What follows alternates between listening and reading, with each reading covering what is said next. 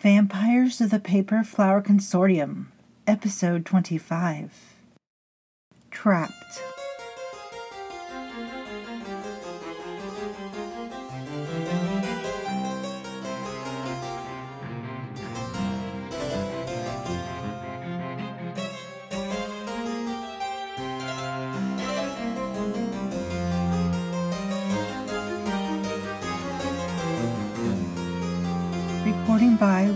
Fabrana Foy, former Lady of the Kingdom of France and current historian and librarian of the Paper Flower Consortium.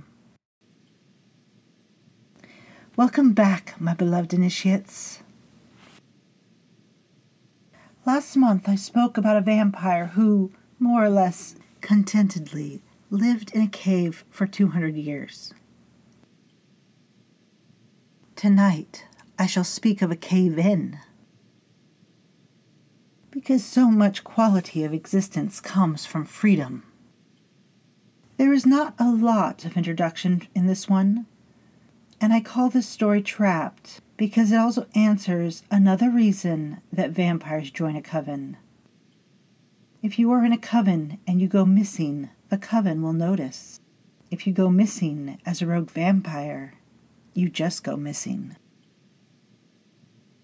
I will also say that this tale is about an ancient, and whenever we talk about ancients, we do tend to skip around a bit. I will not tell his whole story tonight, because next month I will tell you a story about his firstborn. Let us begin. Titus Maximus Valerius was a vampire from ancient Rome, born the fourth son in a powerful and popular family, he worked as an augur. Now, an augur is a type of oracle who interprets omens derived from the observations of birds, their motions, migrations, long flights, cries, even their diet. Titus chose this life because he loved and still loves birds. In fact, he was transformed into a vampire so he might be closer to the birds. As back in ancient Rome, it was thought that vampires were connected to birds or bird like creatures in some way.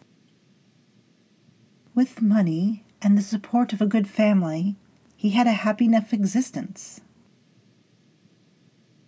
Titus existed for a very long time, seen many dangers, and had many adventures. But as the 16th century drew to a close, Titus knew he had to escape Europe somehow. He considered going into Africa, but there was also the Americas, so Titus funded a ship of sailors. And he made it across the Atlantic during the 17th century without fail. He ate insects, salted meats, and rats.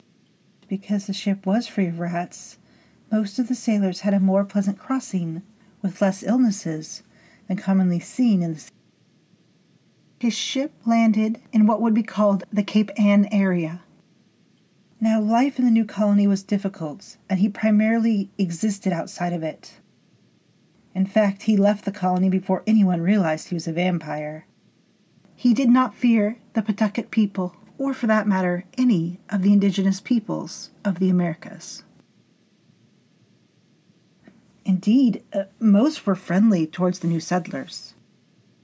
Now, he was a man of his time, and he did make a trade in skin. That is, he married an indigenous girl, what we now call a teenager, so he might settle in part of the indigenous people's land. Now, he told the people that he wanted to grow wheat, but that was a convenient lie. In fact, the ground he chose was too soft and salty to grow wheat. And of course, this was all fine because Titus didn't even eat wheat, nor did he want to fish in the Atlantic.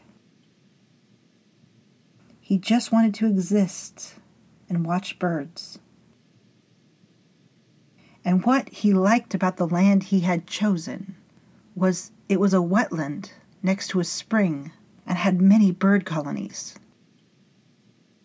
In fact, his goal was to document these bird colonies.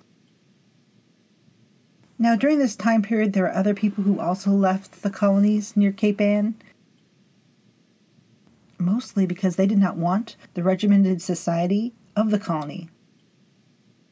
Now, some returned to England, some lived beside the indigenous peoples and intermarried with them. But all that history, too, goes beyond that story that I'm telling tonight. Titus built himself and his wife a small salt box house with a loft for storage near the spring. It was a very small timber framed cabin. The lower level acted as the existence space, while the upper was storage. Now, his wife was younger than the women he kept in Europe, and he insisted upon what is known in the Catholic Church as a Josephite marriage. I cannot tell you if they were happy. Within a year, she returned to her people. He did not know or care. He had come to America to be a naturalist, and his wife simply didn't interest him. Sadly, she was a means to an end, which was settling near the spring he had chosen.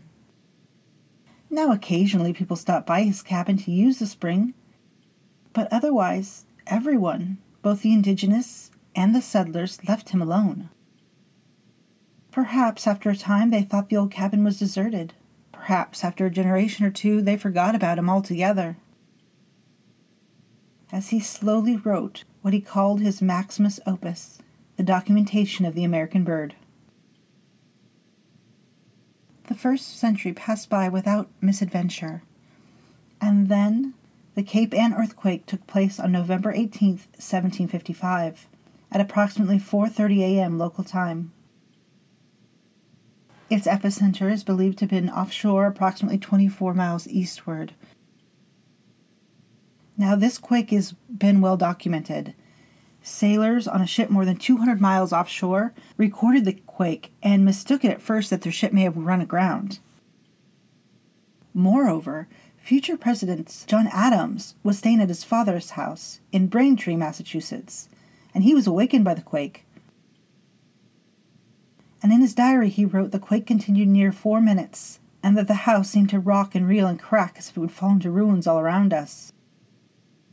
You should also know that the region suffered from many aftershocks. And while there were no known human deaths, many buildings were destroyed. In fact, many residents of the Boston and surrounding areas attributed the quake to God. However, it is this point, my beloveds, which interests us tonight. Observers recorded that several springs suddenly dried up and new ones were created, and deep cracks appeared in the ground. And this is how Titus disappeared to anyone who may have been acquainted with him. Titus was awake and writing during the first quake. He admittedly was frightened, but he had been through earthquakes before.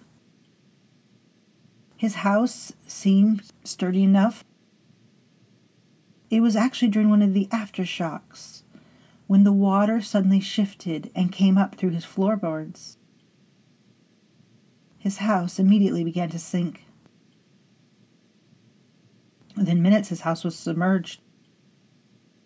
He climbed up to the loft and looked out the window and saw the sun one last time, and his house continued to sink. He tried to climb onto the roof and find something to grab hold to but the trees were too far away. He got to the edge of the sinkhole at one point, but the fetid mud was too slick to hang on, and the exposed white roots of grasses were simply too slender to hold his weight. And then he was in the water. Worse, the sinking house caused a thick suction. He followed his cabin into the icy muck and deeper into the blackness. His ears popped with the cold water. His head felt like it would collapse from the pressure. Muddy water slid into his mouth and nose. And as other vampires have suffered, Titus suffered the pain of vocal cord spasms, followed by the pain of his lungs filling up with water. But of course, he could not die. Now, yes, vampires can see well in the dark, but we do need some light, and the black water was filled with debris. Titus could not see anything. He was constantly pelted and struck with, from small wreckage. Then at least one log hit his arm, and he broke it. Swimming seemed impossible for what seemed like an eternity. Still, lungs full, half frozen, and exhausted, he moved until he found a solid surface. And he tried to dig himself out through the, through the thick clay mud. His nails broke. Liquid followed his bleeding fingers and toes into any holes he made. Swimming in place, he fell asleep, and then when he was awake, he just kept digging. Without food, he grew weaker. Inch by inch, he gained and lost ground. He prayed to every god and goddess that he knew and begged for assistance. At some point, he realized he was finally above the water table. But the thick, abrasive dirt sucked at his clothing slowly moldering through the fabric. And as the fabric disintegrated, it slothed his skin raw. Dirt fell into his mouth and his nose. His eye ducts burned with irritation. Every breath he inhaled dirt and dust and muck. And this pressure also compacted his chest and would not allow him to breathe. Drowning in water was terrible, but drowning in dirt and pebbles was much worse, was much more painful. Stygian mud and black dirt and worms and shrews and other small animals entered his body and moved through his digestive system. The pain of passing impurities through his digestive tract was agony, but inches were gained through digestion. The agony of passing impurities through his kidneys and urinary tract was terrifying. Each time the pressure of his kidneys forced impurities through his urinary tract, he vomited in pain, most often reswallowing whatever foul, putrid thing he had regurgitated. And yet, that was not the worst thing he suffered. At some point, he came to something hard rock, brick, all he knew is he could not eat through it without shattering his teeth. And he slowly shifted himself around the beastly structure. Not knowing if he was moving up or down was panic inducing. And not knowing if the beastly structure would ever end was much worse. Feared he was under a tomb of granite, a mountain. But all he could do was dig and sleep, and so he dug and slept Day by day, night after night. Time lost all meaning. There was only one word with meaning, and that word was survival. When he found soft earth again, he rejoiced in the small victory and kept digging. Then it was one day, and we do know it was daytime, that his fingers felt air. He pressed around and found small round objects and he pulled his hand back. He could not see, but he felt them. And he was suddenly sure that he found a kingfisher's tunnel. From his previous work and observations, he knew he was probably a body length from the surface, perhaps two body lengths at most. Though it was muffled, with the mud caking his ears, he was sure he heard the ratcheting cry turn into a scream as the kingfisher's tunnel was suddenly filled with a human sized form. A new pain went through his hand as a sharp beak pecked him. He kept moving forward. He did not even fear the sun any longer. Not even when his bloody hand was on fire. Titus would later regret the destruction of the nest, but at that moment all he could do was reach for freedom. He felt the warm sun sizzle his skin, but he kept reaching until he was free. He wept, snot and tears clearing his eyes, Yet his sight was blurry, as his lenses were scratched. And even once clean, it would take him days to regain his sight. Now, forgive me for being more indelicate, and if you have a weak stomach, please skip ahead for a minute or so. You see, his skin was burning in the afternoon air, but his distended body was mostly covered in mud, and it was late enough in the day that he survived the burning. He took cover in the shaded side of the riverbed and gargled with the river's clear water. This moved grit from his mouth. He gargled slowly, making more air space. Gargled until he began to retch. Once his body coughed up the dirt in his lungs and vomited, it began to move the filth from his system. It would take weeks to fully free himself from the muck. But with the night, he was breathing air again. However, he had no money. He wasn't even wearing clothes. He did not know where he would go. He didn't even know what year it was or what mortal society he might find himself in. But he couldn't return to underground. And for the first time in his existence, he truly feared people. Even so, he could not turn back. While he lay in the shade of the trees, roots twisted around him, offering him some shade. He heard a low growl of some beast he had never heard before. Himself against the tree, trembling, and he did not see where it went because his eyes were still blurry. But wherever it had gone, it left him be. And then, days later, once his ears were cleared with mud and his sight restored. He saw the growl again and saw the ship without a sail but several paddles propelling it. A steam driven ship.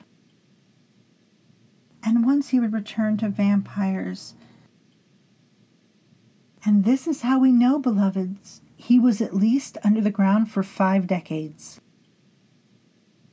He would also soon learn that he was still in Massachusetts, and though society had moved forward somewhat, judicial cruelty was still well known.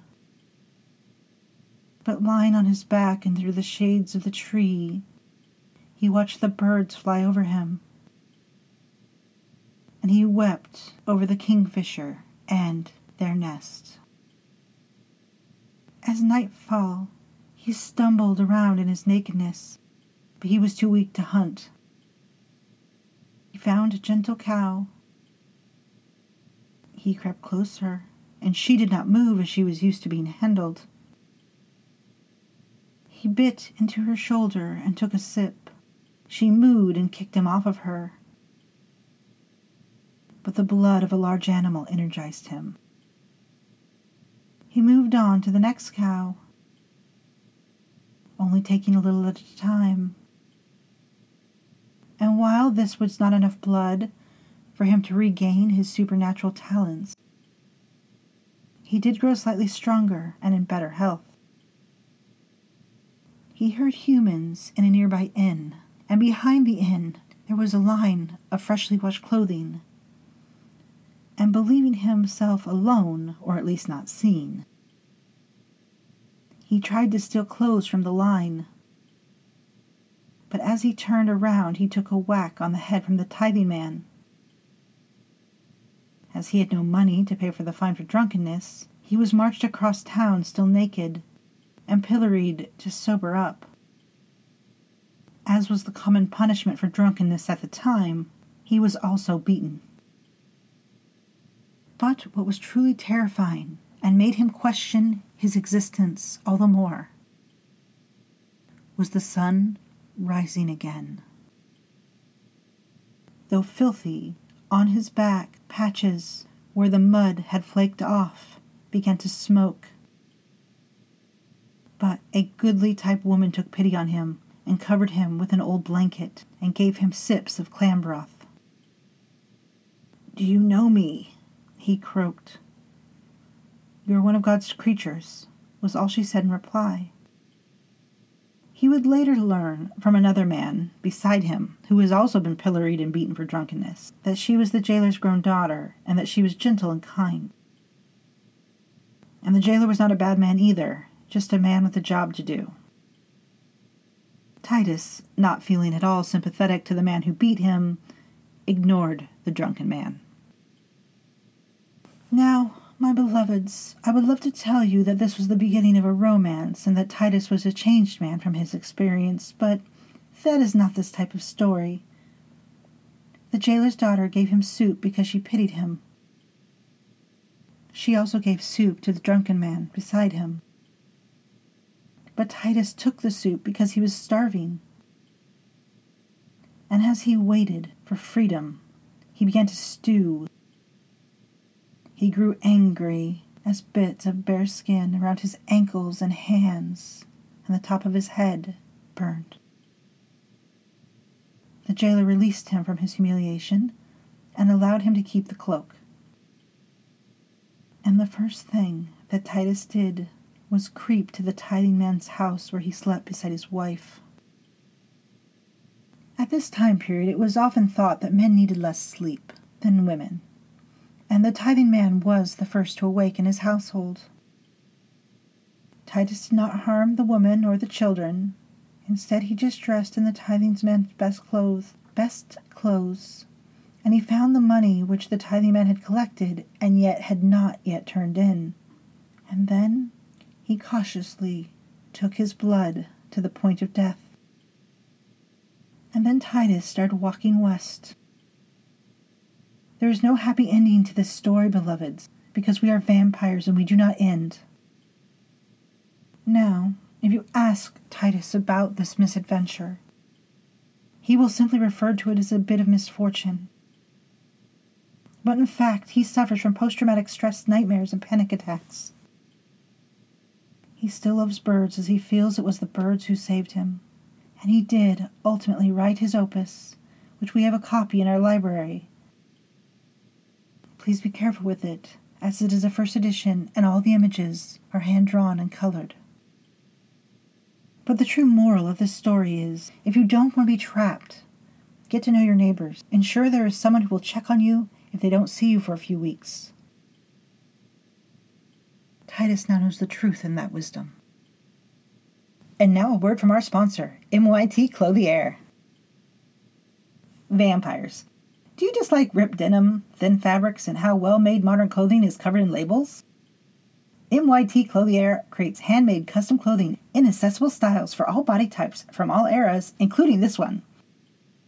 MYT uses the best quality handwoven silk embroidery from China damask from France, and Italian embroidery, and leathers and other fine fabrics. And if you wish to look like you've stepped out of time or even reality with some fantastical design, we can make that happen too. Werewolf friends, we have a wide variety of double woven stretchy materials for those quick transformations. If the cloth tears when you transform, we'll fix or replace the garment for free. At MYT Clothier, quality is our style. Call for a fitting tonight. And now it is time for questions. But, strangely, all my initiates are sitting in quiet concern about this night's lesson. I think we may have some people who leave the program. But I did have an earlier question from Initiate Lynn.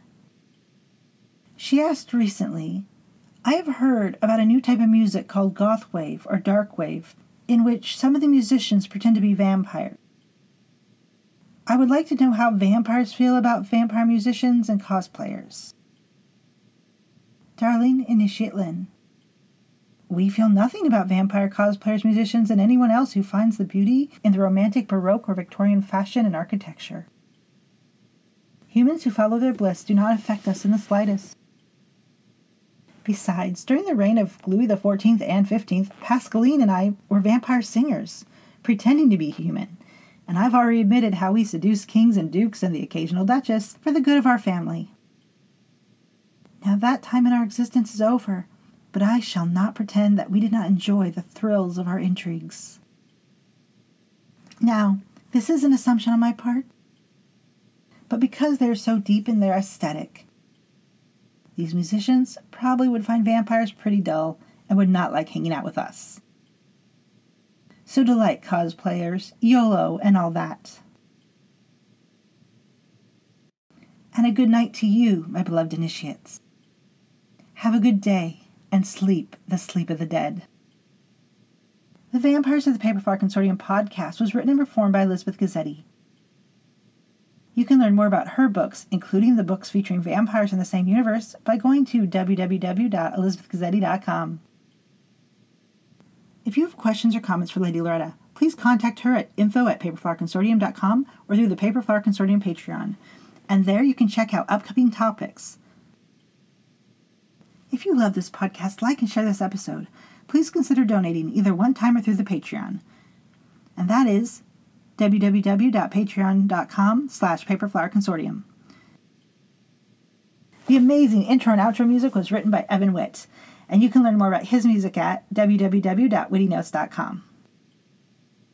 Any other sound effects in tonight's episode was created by Elizabeth Guizzetti.